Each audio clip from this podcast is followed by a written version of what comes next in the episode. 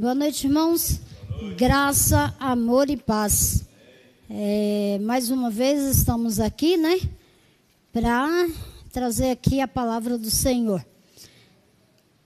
Sem perca de tempo, nós vamos abrir a Bíblia em 1 Reis, capítulo 17, e o versículo... Obrigado, irmão. E o versículo do 1 ao 16. Espera aí, irmãos. Está faltando alguma coisa aqui. É o óculos. O óculos, né? Não pode faltar esse negócio. Então, eu ia ler do capítulo, o versículo até o 1, né? Mas vamos ler do versículo 8 até o 16, que diz assim: Elias e a viúva de Sarepta. Então a palavra do Senhor veio a Elias dizendo: levanta-te, vá a Sarepta, que pertence a Sidom, e fique por lá. Ali ordenei a uma viúva que dê comida para você. Então ele se levantou e foi a Sarepta. Chegando ao portão da cidade, encontrou uma viúva que estava apanhando lenha. Ele a chamou e lhe disse: por favor, traga-me um pouco de água numa vasilha para que eu possa beber. Quando ela já estava indo buscar a água, Elias a chamou e lhe disse: traga-me também um bocado de pão, por favor. Porém ela respondeu: tão certo como vive o Senhor, seu Deus, não tenho nenhum pão assado, tenho apenas um punhado de farinha numa panela e um pouco de azeite num jarro. E como você pôde ver, apanhei alguns pedaços de lenha e vou preparar esse resto de comida para mim e para o meu filho. Vamos comer e depois morreremos de fome. Elias disse a ela: não tenha medo, vá e faça o que você disse. Mas primeiro faça um pãozinho com o que você tem e traga-o para mim. Depois prepare o resto para você e para o seu filho, porque assim diz o Senhor, Deus de Israel: a farinha da panela não acabará e o azeite do jarro não faltará, até o dia em que o Senhor fizer chover sobre a terra. A viúva foi e fez segundo a palavra de Elias. Assim comeram ela, ele e a sua casa durante muitos dias. A farinha da panela não acabou e o azeite do jarro não faltou, segundo a palavra do Senhor, anunciada por Elias.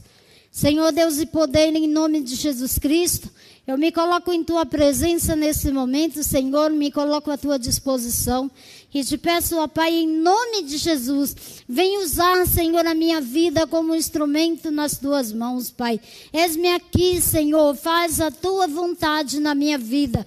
Ah, Deus, toca nos corações, ó Pai, que vão ouvir, Senhor, essa palavra. Ah, Deus, em nome de Jesus, toca em cada vida, em cada coração. Eu não sei, Senhor, o que cada um deles estão precisando, mas o Senhor sabe, Pai querido. Em nome de Jesus, eu abençoo o Teu povo, Senhor, e declaro a vitória sobre a vida deles, em nome de Jesus. Amém, Senhor.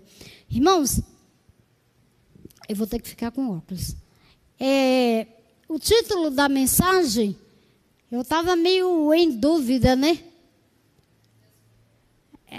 Então, né? Mas aí, eu pedi opinião aqui e o Rafael e a Tainá sugeriram: Deus proverá, né? E realmente Deus provê todas as coisas para os filhos dele. O Senhor não deixa nenhum dos filhos dele desamparado. Aqui, nessa palavra, É uma palavra muito forte. Por quê? Elias, o nome de Elias, quer dizer, Javé é Deus. Nome significativo em uma época em que o culto a Baal ameaçava extinguir o culto a Javé em Israel. Né? Então,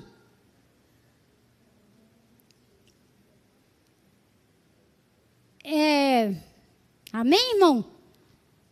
Glória a Deus. Então, irmãos, o nome de Elias é muito forte, né? Porque Elias significa Deus, Javé é Deus, ou Jeová, como queiram chamar, né? Mas aí, em Israel, no 38º ano do reinado de Asa, rei de Judá, né? Acabe, ele começou a reinar. E ele reinou 26 anos, 22 anos sobre Israel. Mas Acabe, ele foi um rei que ele não fez a vontade de Deus. Pelo contrário, ele agiu pior do que os reis que vieram antes dele, né? Ele agiu tremendamente mal contra os olhos do Senhor. Mas o que chama atenção na história de Acabe é que ele fez aliança com os inimigos. Ele fez o que era muito mal aos olhos do Senhor, para irritar, para causar ira ao Senhor, né? E para piorar a situação, ele achou que não estava bom servir a Baal e aos Balaíns. Ele casou com Jezabel, uma mulher assim terrivelmente, misericórdia, profana, e levantou, assim, altar a Baal em Israel. Sendo que a palavra do Senhor, o Senhor lá, quando entregou as tábuas da lei para Moisés, né? Nelas está escrito: não farás para ti imagem de escultura, né? Mas o que ele fez? Ele, além de fazer altares a Deus, ao Deus Baal e a Deus Astarote, ele ainda casou com Jezabel, que era uma mulher totalmente profana, né? Então, e ele causou assim a ira de Deus. E aí, Deus usou Elias para dizer o seguinte para Acabe. Então, Elias, o Tebita, é capítulo 17, do 1 até o 7, irmãos. Então, Elias, o Tebita, dos moradores de Gileade, disse a Acabe: tão certo como vive o Senhor, Deus de Israel, a quem eu sirvo, não haverá orvalho nem chuva nos próximos anos, e não, a não ser quando eu disser. Né? Elias falou para Acabe que não ia chover, não ia cair nem sequer o orvalho. O orvalho é essa aguinha que molha as folhas das plantas. Quando a gente acorda de manhã, tá bem cedinho, assim. Quem acorda de madrugada vê muito isso, né? Aquelas folhas molhadinhas. Isso é o orvalho que o Senhor provê para o sustento das plantas, né? Então, Elias falou que nem o orvalho não ia cair, enquanto ele não ordenasse que caísse. Entendeu? Tamanho era o pecado de Acabe. Acabe, ele era um rei terrível, que só praticava abominações contra o Senhor. Mas aí, Deus sabia que Elias precisaria de o quê? Sustento. Elias ia precisar do mantimento e da água. E aí o Senhor entrou em ação mais uma vez e ele falou para Elias. Então veio a palavra do Senhor a Elias: sai daqui, vai para o leste e esconde-se junto ao ribeiro de Querite, nas imediações do Jordão. Você beberá a água do ribeiro, e eu ordenei aos corvos que sustentem você naquele lugar. Elias foi e fez segundo a palavra do Senhor. E retirou-se, ficou morando junto ao ribeiro de Querite, nas imediações do Jordão. Os corvos traziam pão e carne pela manhã, bem como pão e carne ao anoitecer. E ele bebia a água do ribeiro. Mas passado alguns dias, o ribeiro secou, porque não chovia sobre a terra. É impressionante, irmãos, nós vemos aqui a provisão de Deus, né? A provisão de Deus sobre a vida de Elias. Por quê? Porque não estava chovendo. Mas por que que Deus providenciou o sustento de Elias? Porque ele fez uma coisa bem simples que o Senhor se agrada muito. Ele obedeceu à voz do Senhor. Ele não ficou ali, né? Mas ele desceu para perto do ribeiro, lá onde o Senhor tinha enviado ele. Se ele tivesse ficado ali, nada teria acontecido. Mas como ele obedeceu à voz do Senhor, e ele fez o que o Senhor mandou, o Senhor providenciou os corvos para sustentar Elias. E durante algum tempo, Elias ficou sendo sustentado pelos corvos e bebia a água do ribeiro. Hoje em dia nós não tomamos qualquer água, né? Tem que ser água filtrada ou tem que ser água mineral, né? Mas naquela época lá, a água que tivesse, tomava. Quando eu era criança, eu morei na roça, na fazenda do meu pai, e não tinha água encanada na fazenda do meu pai. Então, a gente bebia água do rio que passava lá embaixo. Era uma ladeira enorme para a gente subir com a água, mas a gente fazia isso todo dia. Eu ia buscar água, enchia os potes para poder beber e cozinhar. Mas voltando aqui para a palavra, né? Elias não precisou subir nenhuma ladeira para buscar água, não. Porque o Senhor mandou ele ficar exatamente à beira do ribeiro. Então, Elias obedeceu à voz do Senhor. E não foi só Elias aqui que obedeceu à voz do Senhor. Eu vou chegar no desfecho da mensagem, mas eu quero compartilhar com vocês também a história de Abraão. Abraão, ele passou 25 anos esperando na promessa do Senhor que daria a ele um filho. E o Senhor deu esse filho para Abraão.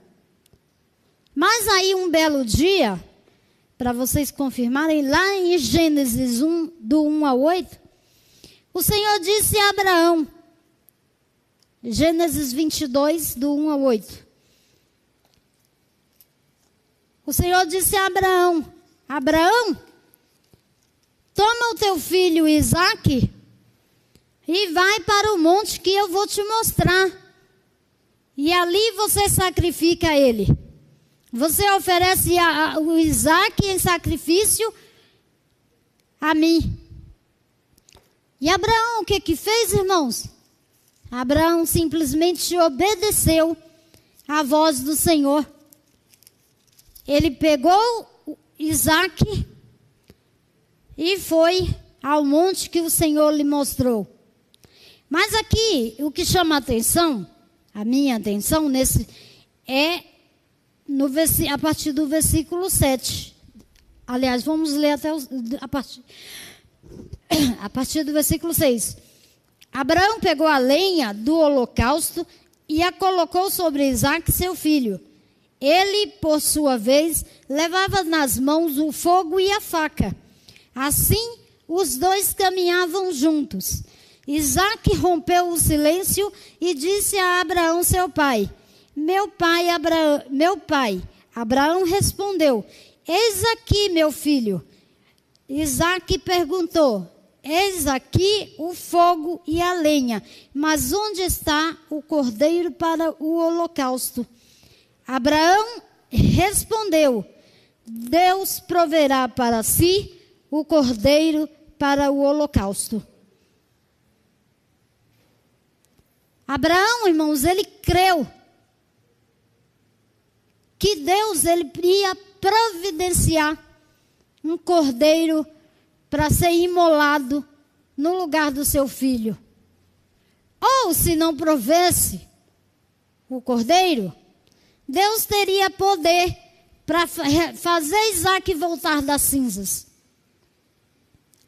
Quem de nós aqui seria capaz de pegar um filho e oferecer em sacrifício pela vida de alguém? Ninguém, né? Eu creio que ninguém. Quem tem seu filho não quer que nenhum mal aconteça para ele. Mas Abraão, ele pegou o filho, levantou de madrugada e foi até o lugar onde o Senhor mostrou para ele. E amarrou seu filho sobre o altar. E quando ele ia imolar o filho, o anjo do Senhor bradou: Não faça nenhum mal ao seu filho, porque eu sei que você tem amor por mim. Então, irmãos, como Abraão serviu ao Senhor, como Abraão foi obediente ao Senhor, Elias também, ele obedeceu à voz do Senhor. E ele foi ali para aquele ribeiro. Mas aí, como não chovia, né, há bastante tempo, eu estou procurando aqui a palavra para voltar nela. Como não chovia, o Senhor falou para ele: Olha, agora está na hora de você sair daqui. Você sai daqui de perto desse ribeiro, perto a leste do Jordão, e vai para a cidade de Sarepta, na costa do Mediterrâneo, entre Tiro e Sidom, cidade natal de Jezabel, e centro do culto e adoração a Baal. O lugar, assim que acontecia coisas terríveis, que isso era abominação aos olhos do Senhor. E o Senhor, ele assim se irou muito contra o rei Acabe, né? Então, mas antes Elias anunciou, né? Aí, como já não chovia há bastante tempo, eu já falei aqui umas 30 vezes. Eu estou nervosa, mas faz parte. Aí o Senhor, ele providenciou ali na cidade de Sarepta uma viúva. Com certeza aquela viúva era pobre. Ela não possuía nenhum bem, nenhuma riqueza. Ela, a única coisa que ela tinha era um filho, né? E Deus, ele providenciou o sustento não só para Elias, mas enviou Elias para providenciar também o sustento para aquela mulher, aquela viúva. Porque quando Elias chegou na cidade, Elias viu aquela mulher saindo para pegar alguma lenha para fazer para ela e para o filho. Um pouco de comida. E depois, como ela disse para Elias, depois morrer, ela e o filho.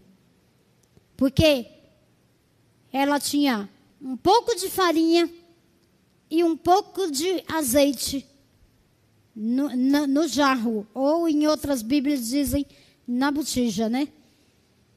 E essa passagem, ela me fez lembrar também da viúva que teve os seus filhos, que o marido morreu e os seus filhos ficaram, os credores foram buscar os filhos dela para pagar a dívida do marido.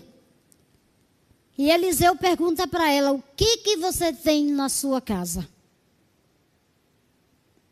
E ela disse, eu não tenho nada além de uma pequena botija de azeite.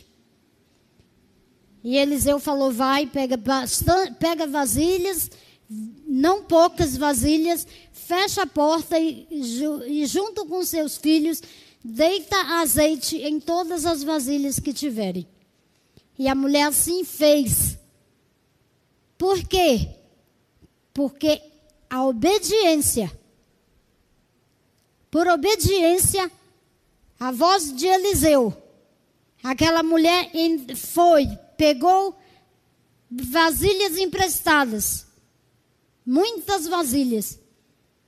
E quando chegou na última vasilha, parou o azeite. Irmãos, o que chama atenção nesse versículo é a obediência. Essas duas histórias aqui, essas duas viúvas, não tem nada de diferente. E sim, são iguais. Estão passando pela mesma situação. Uma não tinha mais o que comer. A outra, os credores falaram que iam levar os filhos como escravos para pagar a dívida do marido. E o que elas fizeram? Elas obedeceram à voz do homem de Deus. O que eu quero dizer com isso, irmãos? Quando nós damos ouvidos à voz do Senhor, o Senhor, ele provê todas as coisas que nós precisamos. Não precisa, como dizia o pastor Orides, não precisa você correr atrás da bênção.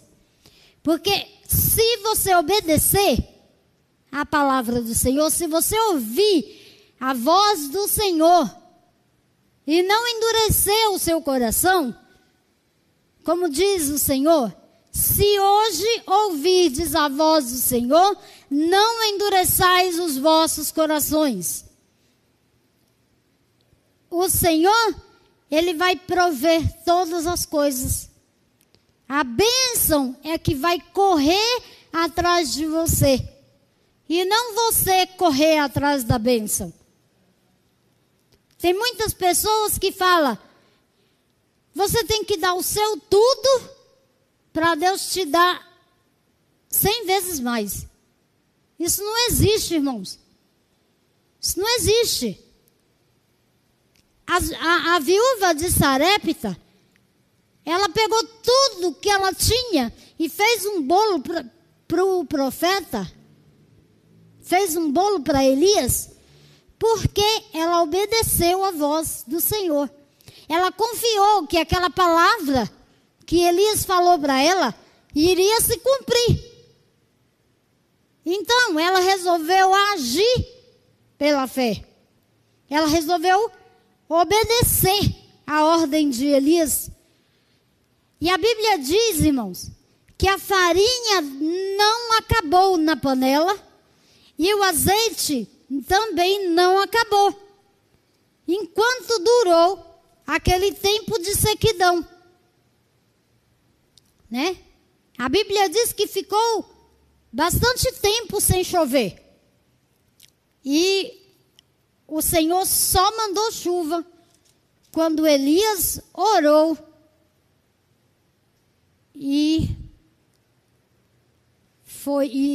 pediu chuva ao Senhor, né? O Senhor, aqui, ó.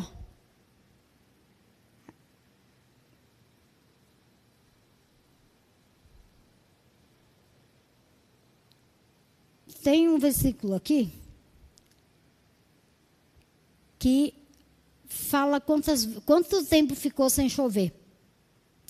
Eu não me recordo agora, porque eu não anotei, né? Então, mas ficou bastante tempo sem chover. E Elias subiu ao monte para orar e mandou o rei subir, comer e beber, porque já ouvia o barulho da chuva. Então, irmãos, Elias ele orou 7 vezes. Nas 6 primeiras vezes, o moço de Elias não viu nenhum sinal de chuva. Eu acredito que ele ficou desesperado, porque 6 vezes ele já tinha ido lá e não tinha nenhum sinal de chuva. Mas na 7ª vez, ele voltou e falou: eu vejo uma pequena nuvem do tamanho da mão de um homem. E aí Elias falou para o rei, falou: manda o rei correr, porque a chuva já vem. E antes que o rei chegasse ao destino, ao palácio dele, a chuva desceu. Irmãos, por que Elias tinha toda essa autoridade? Porque Elias falava e as coisas aconteciam. Eu conheço muitas pessoas que falam assim: ah, meu problema não tem solução, porque eu já estou orando há muito tempo e não resolve, Deus não resolve. Mas será que é Deus, irmãos? Será que não é você que está lá com a mágoa no seu coração? Desde que Guaraná era tampado com rolha? É, porque às vezes alguém te chamou de feia, lá 50 anos atrás, e você guarda essa mágoa no seu coração. Um dia eu vou me vingar. Um dia eu vou encontrar com essa pessoa e vou me vingar dela. Isso é atitude que agrada a Deus? Isso é? Eu pergunto para você, se aquela mulher, aquela viúva de Sarepta, não tivesse dado ouvido à voz do profeta e não tivesse ido lá e fazer um bolo para ele, será que ela teria sido abençoada? Será, irmãos, que a farinha da panela dela iria se multiplicar? O azeite dela iria se multiplicar? Claro que não. Mas por quê que o Senhor multiplicou a farinha e não deixou faltar o azeite? Porque aquela mulher obedeceu. Em Deuteronômio, eita, falhou. Em Deuteronômio 28, o Senhor fala lá ordena a bênção e a maldição. Se você obedecer, você comerá o melhor dessa terra. A farinha da panela não faltará, o azeite não faltará, e aí os celeiros se encherão fartamente, e por aí vai. Mas se vocês não obedecerem, eu trarei sobre vocês todas as maldições que eu trouxe sobre o Egito. Então, irmãos, o que é melhor? Obedecer ou pagar o preço? Porque quando nós não obedecemos ao Senhor, nós pagamos um alto preço. Né? Um alto preço. O preço não é balela, não. Mas é um alto preço mesmo. Porque a bênção, a obediência gera bênção. Mas a desobediência, ela gera maldição. Aí, eu quero que vocês vão comigo lá em Mateus capítulo 6, versículo 25. Quase abri em cima. Que diz assim, ó. Por isso, digo a vocês, não se preocupem com a sua vida, quanto ao que irão comer ou beber, nem com o corpo, quanto ao que irão vestir. Não é a vida mais do que o alimento? E não é o corpo mais do que as roupas? Observem as aves dos céus, que não semeiam, não colhem, não ajuntam em celeiros. No entanto, o Pai de vocês que estás no céu sustenta. Será que vocês não valem muito mais do que as aves? Aí ele acrescenta aqui, ó. Quem de vocês, por mais que se preocupe, pode acrescentar um côvado ao curso da sua vida? Aí o Senhor disse mais. Buscai primeiro o reino de Deus e a sua justiça, e as demais coisas vos serão acrescentadas. Irmãos, quando aquela mulher obedece à ordem de Elias, ela disse: eis-me aqui, Senhor, usa-me a mim. Às vezes o Senhor envia alguém na tua casa para você cuidar, para você alimentar. E você sai batendo o pé. Porque essa pessoa nunca me deu atenção quando eu precisei. Quando tinha saúde, não queria saber de mim. Agora que precisa de mim, vem na minha casa. Mas será que o Senhor se agrada dessa atitude? Será que o Senhor não enviou essa pessoa lá para você cuidar, para você alimentar, para provar a tua fé? Porque a Bíblia diz que nós somos provados.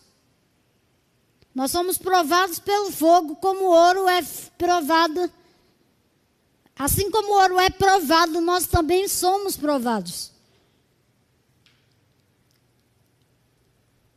A nossa vida, irmãos, dela não é fácil. Não é fácil. Não é fácil servir ao Senhor. Não é fácil perdoar. Não é fácil amar o inimigo. Não é fácil você levar um tapa de um lado e virar o outro lado. Quem faz isso? Eu creio que ninguém.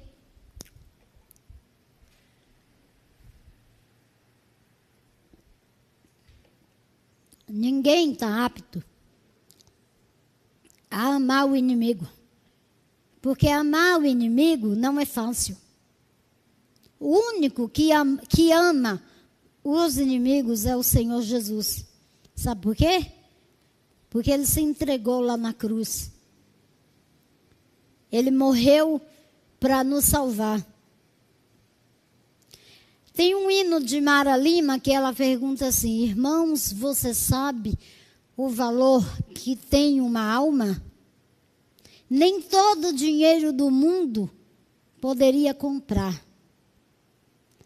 O dinheiro, a prata e o ouro do mundo inteiro são poucos demais para o valor de uma alma poder comparar.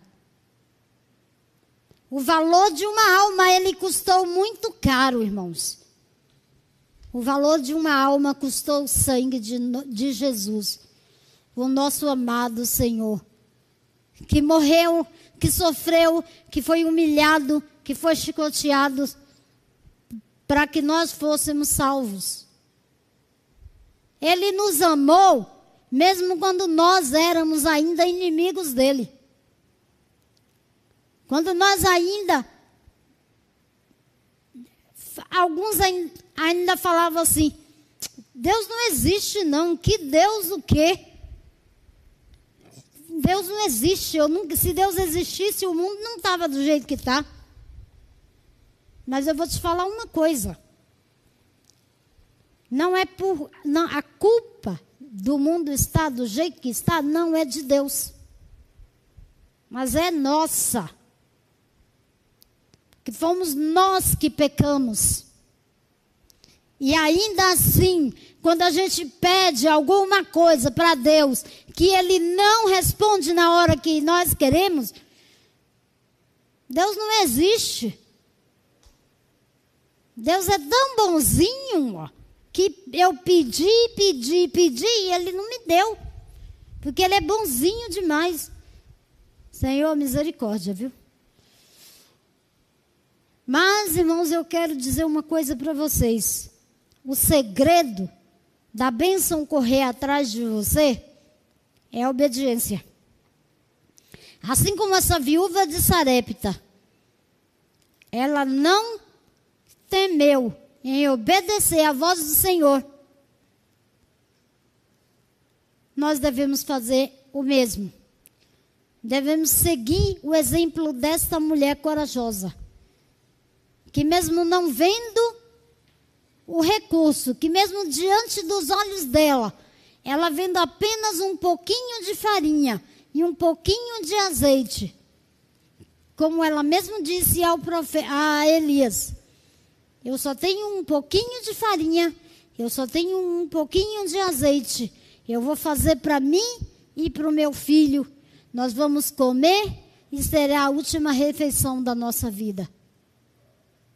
Mas ele falou, não tenha medo, mulher. Não tenha medo, porque o Senhor disse que a farinha da panela não vai faltar. E o azeite também não vai secar. E ela confiou, ela acreditou, mesmo sem ela ver. E foi lá, e fez o pãozinho, sei lá o que ela fez para Elias. E trouxe. E quando ela voltou, a farinha tinha se multiplicado e o azeite também. Não faltou até o dia que a chuva veio, né? Como o azeite da viúva parou na hora que chegou a última vasilha vazia, assim também parou o azeite daquela viúva e a farinha da panela. Porque quando começou a chover, o Senhor já abriu outras portas para ela. Às vezes, uma porta se fecha para nós. E nós ficamos desesperados. Porque nós não confiamos no Senhor. Mas o Senhor, Ele não dorme. Ele não vacila, irmão.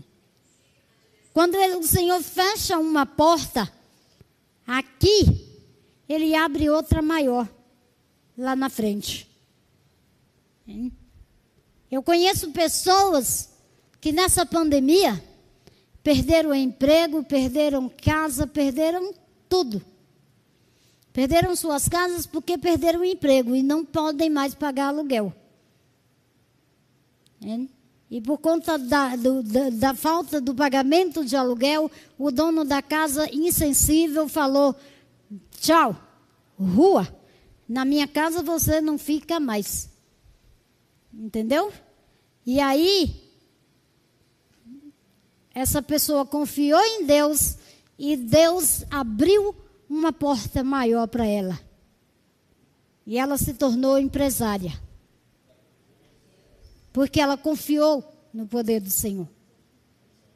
Ela sabia que o Senhor não ia desamparar ela. E dobrou seus joelhos e colocou na presença do Senhor. E hoje ela é bem-sucedida, porque ela confiou no Senhor. Irmãos, essa pandemia ela acabou com muitas pessoas. Ela destruiu o emprego de muitas vidas. Muita gente até hoje está passando fome por causa dessa pandemia. É um conselho que eu dou para você. Não cruze os braços, não feche os olhos, não tampe os ouvidos. Não finja que não ouve, que não vê, que não fala. Não finja que você não tem nada para oferecer para essas pessoas. Porque você, pouco ou muito, você tem. Um copo de arroz que você dá para uma pessoa que está precisando, que está passando fome, já faz a diferença na vida daquela, no dia daquela pessoa. Porque na vida também não, né, gente? Um copo de arroz não vai durar a vida inteira. Mas vai pelo menos matar a fome naquele instante, né? Então, irmãos, é isso que eu tenho a falar nessa noite. Que o Senhor é Deus provedor. O Senhor é o Deus que provê todas as coisas. Como Abraão disse para Isaque, Deus proverá. Deus proverá na vida de você que está me ouvindo. Tudo aquilo que você necessita. Mas para que o Senhor venha a prover o que você necessita. Não no tempo que você quer, mas no tempo do Senhor. Porque lá em Eclesiastes diz que há tempo para todas as coisas. Né? Há tempo para chorar, há tempo para rir, há tempo para abraçar, há tempo para afastar do abraço, há tempo para nascer e há tempo para morrer.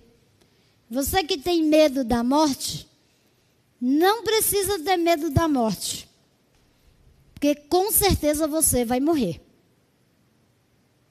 A menos que você faça igual a Enoque, que andou com Deus e foi arrebatado. E a menos também que você faça como Elias, que fazia o que o Senhor mandava, que agradava o coração do Senhor, e foi levado em uma carruagem de fogo. Esses dois homens, eles não passaram pela morte. Sabe por quê? Porque eles obedeceram à voz do Senhor. Eles escolheram no momento crítico, no momento em que os reis do seu país, dos seus países estavam assim, totalmente idólatras, voltados totalmente para a adoração a deuses estranhos. Viraram as costas para o verdadeiro Deus. Eles escolheram andar com Deus e eles foram arrebatados pelo Senhor. Eles não passaram pela morte. Mas nós que somos pecadores, que comemos um prato de feijão meio-dia e à noite já tem que comer de novo, nós vamos morrer, tá, irmãos? Como dizia o pastor Orides, a carruagem está chegando. Se prepara, porque a carruagem está chegando. Eu estou aqui agora falando com vocês, mas eu não sei o que me espera lá fora. Quem sabe quando eu sair daqui, o Senhor não me chame e eu desça à sepultura. Porque esse é o destino de todos nós, a sepultura. Então, irmãos, eu vou encerrar essa palavra, porque foi isso que o Senhor colocou no meu coração.